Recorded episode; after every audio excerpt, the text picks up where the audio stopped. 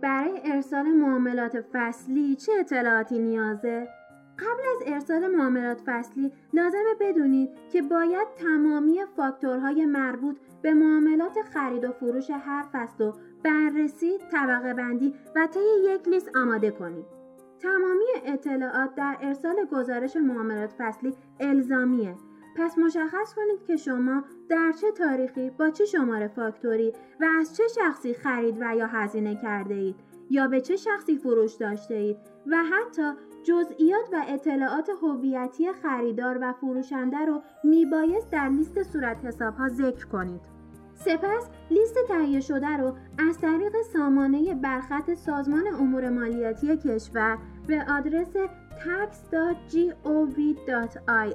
ارسال کنید. به خاطر داشته باشید برای ارسال معاملات فصلی نیاز به نام کاربری و کلمه عبور طرح جامعه مالیاتی هست.